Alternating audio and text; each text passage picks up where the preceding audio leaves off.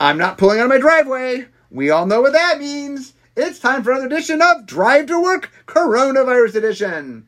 So I've been using this to uh, talk to people, people that make magic and are uh, connected to magic. So today I have a special guest, Matt Tabak. So say hi. Hey, say hi. So Matt, um, say hi one more time. Hey, Mark, how's it going?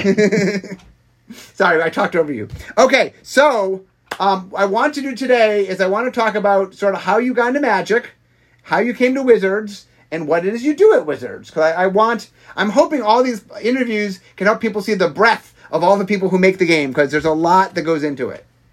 well, absolutely, Mark. First off, thank you for having me. Uh, out of all the people who make magic, I am certainly one of them. So uh, I don't know if you're. This is the bottom of the barrel for you. I don't know who you have, uh, who haven't you interviewed yet, but you finally got to me, and I appreciate that. Well, no one else returned my phone call, and so uh, Right. okay. So let me start from the beginning. This is a question I've been asking everybody, which is how Yes. did you get into magic? Okay, picture it. Sicily, 1994, except for it's not Sicily. That's a Golden Girls joke, which no one listening to you will understand. Um, I actually got started, it was 1994. Uh, I was in college, and instead of going to classes, I mostly went to an old laser tag place called Ultrazone. Uh, shout out to anyone who remembers Ultrazone. Uh, one of the guys who works there was like, hey, um, I'm there's this card game that it's been out, you know, it's pretty fun, but I'm getting out of it. Do you want to buy all my cards? It's 20 bucks. And I was like, uh, sure. So I bought his like shoebox of cards, and this was my first kind of foray into the game, and it blew my mind. Like this game was awesome. It was unlike anything I'd seen before. Like I played D and D a little bit, played a lot of the old Marvel role playing game, you know, liked board games, that kind of thing. But man, Magic was sweet. So uh, that was how we got started. Um, Guy at Ultrazone kind of looped me into it. Started hanging out um, at friends' houses, played a bunch. Uh, finally found, now it's like 95, found a store. I lived in Vegas at the time, by the way. Uh, found a, a local store that was playing and uh, never looked back. Okay, so went to college, how did went to you- class every once in a while after that. Okay, so you played Matt. Did you play continuously or did you take breaks? No, I took a break around Mercadian Masks. Um, just sort of life got in the way, as it does. Um, I'm really thankful that I got a job after college uh, with Wizards, where I mean, I'm skipping ahead a little bit, but Okay. um, I'm thankful that now life getting in the way is magic and that doesn't stop magic. But yeah, as I went through college, things got a little busy, and um, I took breaks here and there. So how did you end up at Wizards? How did that happen? Oh man, funny story. Um, I hope. Um, otherwise, why am I here talking to you about it? So I was hired by a small independent game company who shall remain nameless uh, to come up and work for them and basically kind of be their rules guy. Um, I had been a reasonably high level magic judge for a while. Like I judged pro tours, I showed up at Grand Prix, I showed up at nationals, things like that. So it was kind of like known who I was. Wasn't super high level, but I was up there.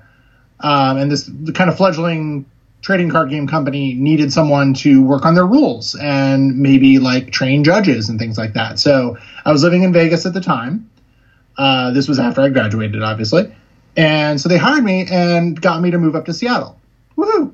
Um, so I'm living in Seattle, and I've never, like, I'd lived in Las Vegas since I was four years old. This is my first time I'd ever lived in a different city as what I will jokingly call an adult. Um, things are going great. We found a place to rent. I'm traveling downtown every day, seeing cool new stuff, working on this game. Everything's awesome. Six months later, they go bankrupt. Oh, well, I just moved. My then girlfriend, now wife, same person, uh, moved up, and now I don't have a job, and she doesn't have a job, and we're in a city we haven't been in before, and this is not good. Um, like I said, having been a magic judge for a while, I kind of went, well, let's see if Wizards is hiring. And I was really willing to take any position they had available. So they had a spot open in their game support department. And I knew some of the people at Wizards just from like judging magic tournaments. Like I knew Scott Larabee uh, from the Pro Tour and a lot of people in what was then called organized play. Um, so they, you know, they, they helped me out. They hooked me up with the right people. I went through a job interview. My, my job interview with Wizards was kind of funny because when I walked into the interview panel, there's like five people from that department waiting to interview me. And all due respect to those people, but I had been a pretty high level magic judge for a while. I knew way more about magic than any of the five interviewing me. And they're like, How would you explain what trample is to somebody? And I'm like, Okay. And I explained what trample was. And how, you know, how would you explain how combat works? And just really like kind of basic level questions. Uh, so they hired me, and I went to I went to work in the game support department where people would call up and ask me rules questions and i got to work on magic and d&d which i knew very little about and other card games which i knew even less about uh, and i kind of made my way through there and eventually i fell almost literally through the floor into r&d r&d isn't below them it's above them in, in the floors right? They're on the second floor we're on the third floor. Well they were fourth floor at the time. Oh at the time okay so I I, I fell downward. Um, okay. the, the corporate ladder kind of goes down. It's my ultimate goal at Wizards. Like I started on the fourth floor. Now I work on the third floor in what used to be called R and D. Now is Studio X. My ultimate goal is to work in the cafe on the first floor and get like free food. I'm slowly making my way there. I don't know what anyone on the second floor does. I'm hoping I qualify for a job there somewhere. Okay, so you get an R and D. What was your first job in R and D? Uh, so I got into R&D almost entirely by accident. The rules manager at the time was Mark Gottlieb. And I, I'd been at Wizards for like a year or so. And I kind of just let him know, hey, you know, I, I, got all this judge experience. I've read like a million FAQs. It's my favorite thing in the world. If you ever need help with like I could, you know, read, you know, proofread it for you or read it for you or something. Like I can help out if, if you need me. And Wizards is awesome because you can work on things outside of your like core job responsibility a, a lot. There's so many opportunities. Like I want to help out with magic. You can help out with magic. So this is a way I thought I could help out. So I, I told Gottlieb about this. So somehow this became this this story got back to Mark Globus, who I don't remember what he was doing specifically at the time, but he was in charge of everything. Um, I still don't know who's in charge of everything. I just know that there are people that are. Uh, Globus heard this and thought, oh, Matt has editing experience. Matt is a qualified, trained, professional editor. R&D needs a qualified, trained, professional editor let's get him in on a six month kind of swap opportunity. And r&d can borrow him for six months try him out and see if he's good. Here's the thing. I was not a qualified trained professional anything at that point. Definitely not an editor. I had no experience. I had no like I'm a, i was a math major. I had like words bad no. Uh, but i did it and I came over for six months and they gave me jobs and I guess I did okay because they kept me and didn't let me go back to game support. So okay, so but you so you started as an editor, right? Yes. Okay, and then when did you become rules manager? Because I know that's a.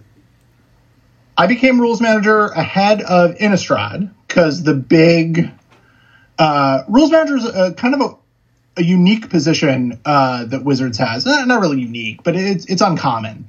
Um, it's some parts like technical editing. Uh, it's some parts coding. It's some parts game theory. There's a lot that goes into it. Uh, so Mark Gottlieb was the rules manager, and he just wanted to do something else, right? He was just like rules manager is kind of a grueling position. No one does it for super long. Eventually, you want to move on to other opportunities, and Mark wanted to move more into the design side. So he was looking for a replacement, and uh, given my experience and background, I was just sort of the natural choice of people in R and D at the time. So he handed off to me ahead of Innistrad because I remember double face cards were like the big thing that like the big project I was worked on first. So ever since uh, I was rules manager for somewhere north of four years. What was your last set as rules manager? Oh, golly, I wish I remembered this. Here's the problem with these coronavirus inspired interviews time no longer has meaning. I don't know what day it is, I don't know what month it is. I'm pretty sure it's still March. In fact, people are going to be listening to this in the future. Yeah. And I don't know even if there is a future. Uh, what was my last set? I don't know. it was a couple years ago. um, like Mark, yeah. uh, I was ready to move on from rules management. Unfortunately, I didn't really move forward. I moved kind of back to what I was doing, back into the editing role, um, mostly because R&D just needed more editors. Uh, the number of sets we were working on had increased, and there was just more work to do. Um, this was like when Arena was starting to become a reality, and there was some work to be done done there. So let's. I want to talk about editing a little bit because I, I think one of my goals, like I said, is to get people more in tune with all the people that work on a set. So okay, thank goodness. If you ask me more like when did this happen questions, I'm just gonna look them. So okay, so let, us explain what does editing do. Let, us let's give the audience sort of a, a brief overview of what the editors do for, in Magic. Shoot, man, not much. Don't tell anybody. We mostly just sit over there and hope nobody notices. Um, editing is responsible for a lot of things. So we're basically responsible for, for uh, as far as cards go, everything you see printed on the card, right? We're um, from a technical standpoint, we edit rules text like designers design cards we make sure that not only do they work within the framework of the game and like they don't break any rules their templates like the words we pick to go on cards are compliant with our rule system and consistent with other cards so they're understandable. We're like responsible for making everything as approachable as it can be. Uh, magic is a game with like something like 19000 pieces. I don't know how many there are now. I think, we're over 20, I think we're over 20000 are we over 20,000? Okay. I lose track of like what's been released and everything. Uh, when they hear you, this, you think it's still March, so. It's well, and we're coming up to 2017, and I think we think 2017 is going to be a big year for us. Yeah. So, uh, so we're responsible for kind of looking at the cards that designers have designed and make sure making sure that the words on them make sense, that they're clear, that they're if, if they do something the same as another card that they read the same and there these are rules with a million exceptions I know someone's going to read that and be like hey there's eight ways to say this and there are um, one second water Um, so we're responsible for uh, as far as rules text creative text we also edit the names and flavor text on the cards so we get those from our uh, creative teams that they oversee and work with uh, external contracted writers, and they provide all of the flavor text and names. And it's our job to. This is where uh, more traditional editing uh, happens. You know, there's copy editing, but there's also a lot of magic specific things like making sure that from the simplest case, the names we put on cards we haven't used before. That would be bad if you know there was a new counterspell called counterspell, but it did something different um, making sure that all the flavor text makes sense within the world. And if it's a, uh, a world that we've been to before, make sure we're not contradicting things that we've said years ago. If it's a new world, make sure that we're setting it up the way that creative intends. So when we go back to it, we have, you know, a, a fruitful world from which to draw text. So we're just kind of responsible for all of that. That's just cards. Turns out Wizards makes a lot more stuff. We put those cards in packaging that packaging needs to be designed and edited. And editing is making sure that all of the text that is on the packaging is correct and clear and meets legal requirements. And visual appeal is not really our bailiwick. We have designers for that, but we just make sure everything like looks good. And we see all that. In some of those packages with cards, there are also inserts. Putting together all that text on the inserts, making sure everything is copy edited and make sure that it makes sense to readers. Thinking about who's going to be reading these uh, inserts. Who are they for? Are they for new players? Are they for you know, established players, but maybe they're new to Commander? What do they need to know? So there's a lot that goes into that too. Um, packaging, inserts, cards. What else do we do? Basically, if, if, if we print it, editing looks at it, approves it, works on it that kind of thing. So, for example, what is the last that you edited uh, that is out? Uh, I was the lead editor for Ikoria. Okay, so let's talk Ikoria a little bit. Okay, so let's talk Ikoria. So, okay, so um, I do the vision design. I hand it off to Dave Humpherys, who does the set design. Where yep. do you where do you get involved? I start looking at the set as the set kind of enters probably a couple weeks into set design. Um, once that there are card records that we have enough confidence in that like these are going to be real cards, let's start shaping them. Um, especially as we start looking at like keyword mechanics. So we get involved with keywords real early because they're important. I mean, every card's important, but keywords are really important, um, especially in a set like Ikoria that had some major swings, right? Like mutate. That's that needs a lot of work, not only with editing and design, but also like frame design. What are these cards going to look like? The art directors. So we, we get involved pretty early. Okay, so you get involved. So what? I mean, at some point, that the file gets handed over to you. So Yeah. So your job before that is advising. What do you What are you doing before the second gets actually handed over to you? So uh, w- advising is a big thing. I talk with Dave uh, or whoever the lead designer is throughout the process. They're going to ask me about certain designs. Does a card fit? Uh, does this card work? Does this card look like? What are the words? This is the effect we want. What are the words to achieve that? Sometimes those words are great. Sometimes they're not great, and design goes and, and thinks about that basically as a set moves through set design i'm in constant communication with the lead um, working on just a variety of topics the cards that come up Okay, and okay, at some point, the set designer says, "Okay, we we have we meet a deadline." Uh, then play Yeah. Play at some point. Play does play design happen before you start working on editing, or is it is it concurrent? so i get involved in the set actually before play design does the set is a, a good way through its life cycle before play design gets involved but once they do there are a bunch of changes so at some point like it, it goes through play design focus and they hammer on those cards and things get changed and everything happens like that. At some point, editing takes ownership of the file. Dave's like, okay, I'm done for now. He's not really done. That's a lie. Don't buy it. And editing takes the set. Okay, it's now my set. What that means basically, it, it doesn't mean anyone stops working and it doesn't mean anyone can't change cards. It just means from that point forward, all changes go through me. Um, and we can work out deals. Like I tell Dave, I've worked with Dave on enough sets that like, hey, if you want to change power toughness, if you want to change your mana cost, just do it. I don't need to know about it, whatever. If you're changing words and you want my help, let me know. But if you feel comfortable, go on to your own thing. So there'll be a period where basically the editors are focused on game text. We're just looking at rules text. That's our focus. And then at some point, creative text drops from the sky. And that happens later, just so people know. The you guys first get the rules text and later get the creative text because Yeah. the creative team wants to lock down the rules so they can finalize and figure out the flavor.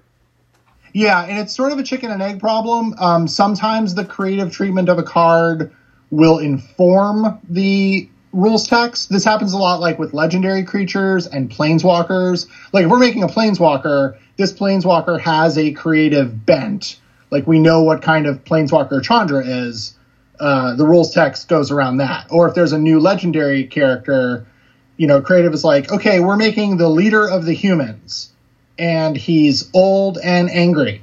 Um, okay, well, design will make a card that fits a uh, an old angry human.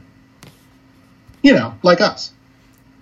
Okay, so you get the rules text, you you make sure the rules text is correct. You get the creative text, make sure the creative text is correct. What's the next step Yeah. after that? Once the file is correct, like I'm happy with all the text, this is it. The file gets sent to a typesetter. Now, parallel to this, happening kind of at the same time, but not really underneath my, you know, watch, there's frame design. Where, especially if there's a set with new, like Mutate had new frames. We did a cool thing. We put Mutate in the kind of elongated art box that kind of dips into the text box. So frame design is doing their thing, and eventually they're going to get all the frames designed, and all the art comes in, and they're going to put all the art in the frames into a something that we call wait for it art in frames AIFs. Those AIFs go over to the typesetter. At some point, I send all the text to the typesetter.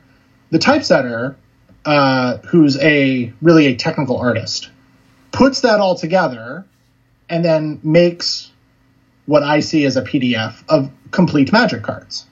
Ah, great. All the names, all the texts, everything's where it should be. Uh, there are no mistakes whatsoever, and there's no review necessary. No, wait, it's the other thing. Tape, typesetting does their deal, gives me a set. I look at that set. I have many comments. Uh, everything from the shape of the rules text. Maybe I will ask them to make it bigger or smaller. Maybe the line breaks aren't flowing the way I want them to. Sometimes crazy things happen and like mana symbols show up or it's the wrong mana symbol or something isn't where it's supposed to be. Expansion symbols go crazy. Any number of things can go wrong. But uh, remarkably, the the the typesetting team we have are fantastic and they handle dozens and dozens of weird things each set flawlessly. But like all things, there's going to be some like human adjustments that the script cannot do automatically. Um, when you say a script, so, real quick, I just want to explain that that there is some automation that happens so that they don't yes. have to manually do each one.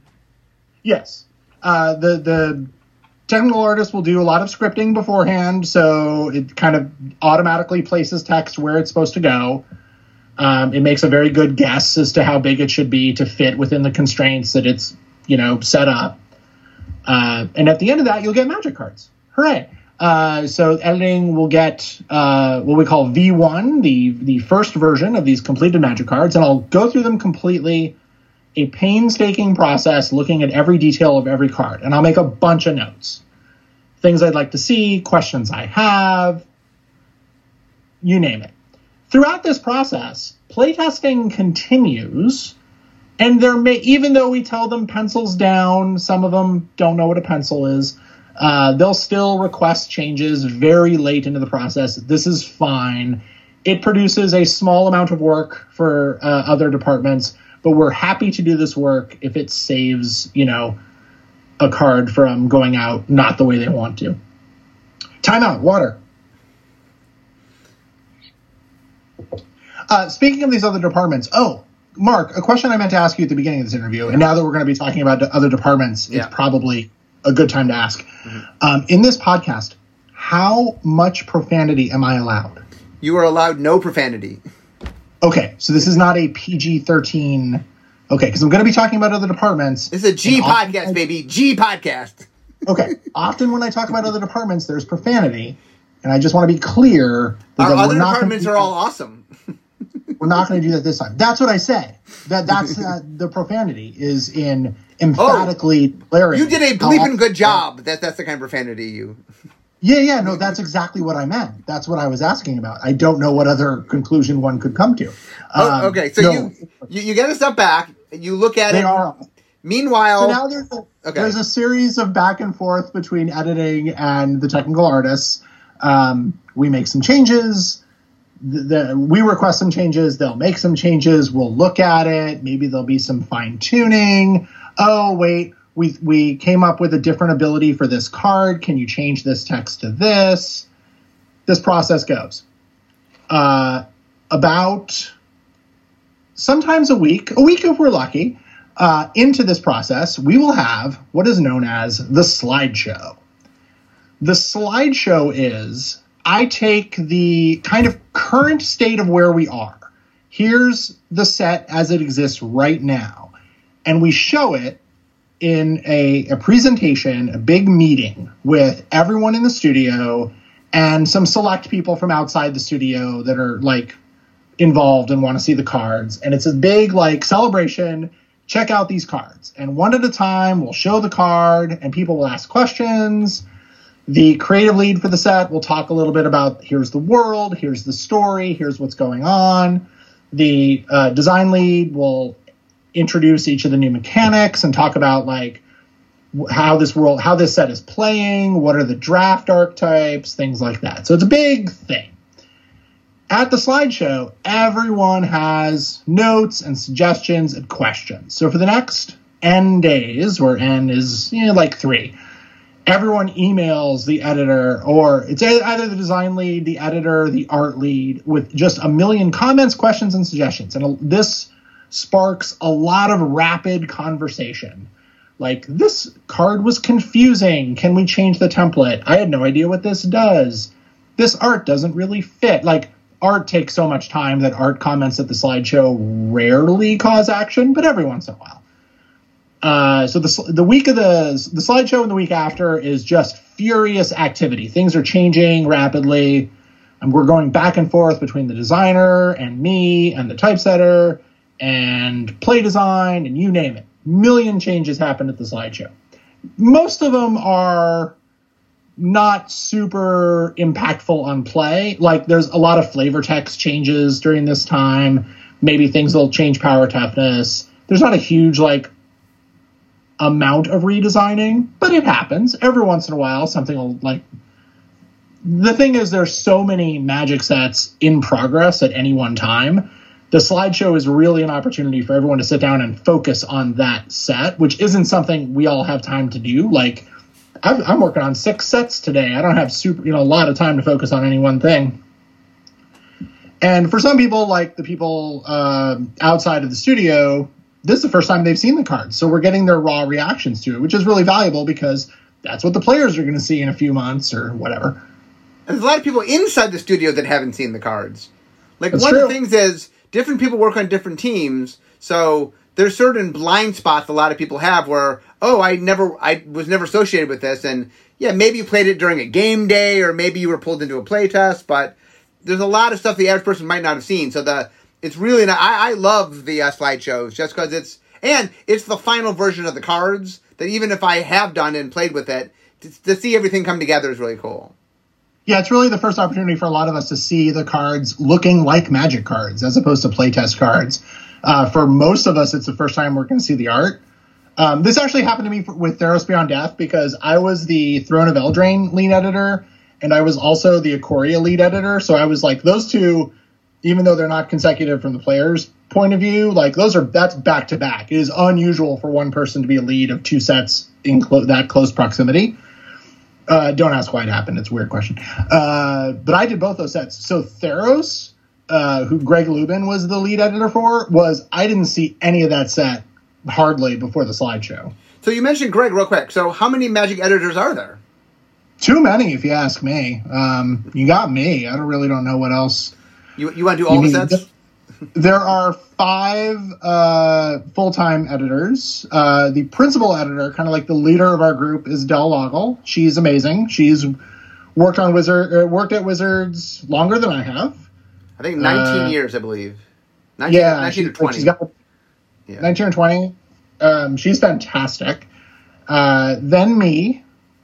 I've been at Wizards since 2007 which, if my math is correct, was 16 years ago. Someone could listen to this in 2023. Don't look at me like that. Yeah. Um, uh, then Greg Lubin, uh, who worked for Hasbro proper before moving. Uh, he, he lived in Rhode Island, I believe. Uh, he worked for uh, Hasbro as an editor and then took a job with us and moved across the country. Uh, relatively recent hire, although wow, he's been here like coming in between one and two years. I'm pretty sure.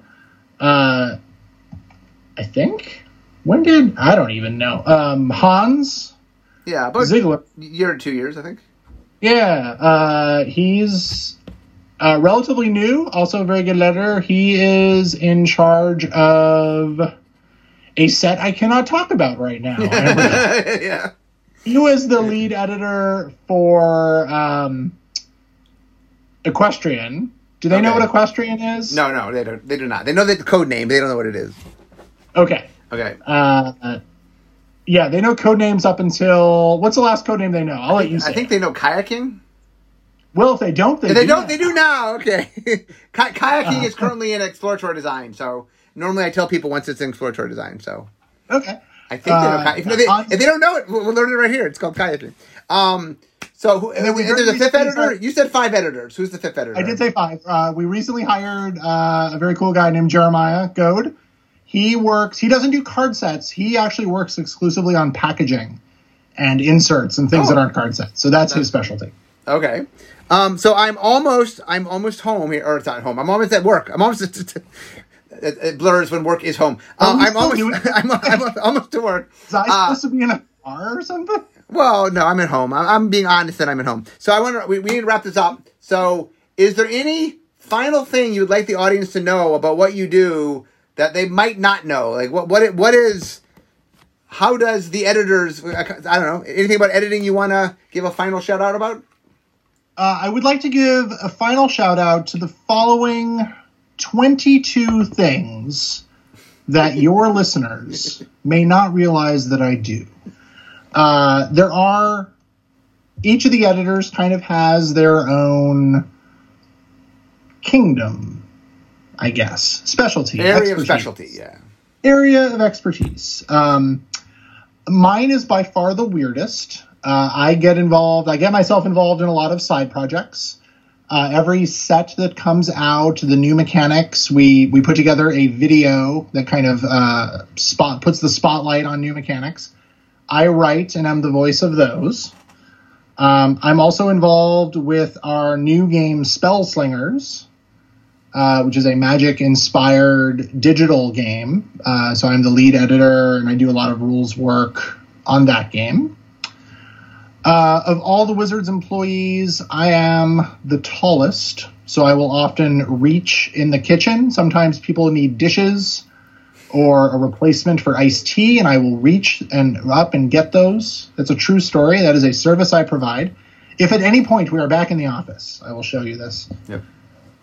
Um, no, uh, I don't know. What else do I do? I do things. I mean, the other thing that Matt does that that is outside his editing purview is you do a lot of outreach with the public. And back when we had events, you would go to events and be boisterous and, and Yeah, I mean entertaining. that that's kind of a coming from my judge background. I really like live events. Um, I think magic tournaments are awesome, and I kind of like going and putting on a show and entertaining people. Um, I have an incredibly massive ego, and What's what's that uh, like? going out and feeling the love that just that that's very exciting for me. Um no magic events are awesome. The really good time. I, I like um hosting uh events. I like sitting on panels. I like being on podcasts. If anyone out there has a podcast you too can get in on this I'm right here. You're on my podcast. Um, uh, So- we have done a couple uh Blogatog lives We have, we have, yes. those are always fun Um, we do those at Uh, conventions where we do Blogatog, but it's in front of an audience, and usually we'll have a fake steering wheel and whatever. So Yeah, yeah. Imagine having some sort of like event or podcast where you fake being in a car. imagine, imagine that. But hey, that. it looks like I'm approaching my desk. What do you know? Wow, traffic I'm, was I, light. I'm in my den. Right, little. I, we went a little over three minutes, so we had, we had a little little traffic in the kitchen. Um. Yeah. So anyway, uh, I'm now at my desk. I'm now in my den. So we all know what that means. It means it's the end of my drive to work. So instead of talking magic, it's time for me to be making magic. So I want to thank you for being with me, Matt. It was uh, very, I, I appreciate your time. It is not time for me to go make magic. It is Friday afternoon as we record this. It is time for me to, I don't know, check turnip prices, something. So anyway, thanks for joining me, Matt. And guys, I will see you all next time. Bye bye.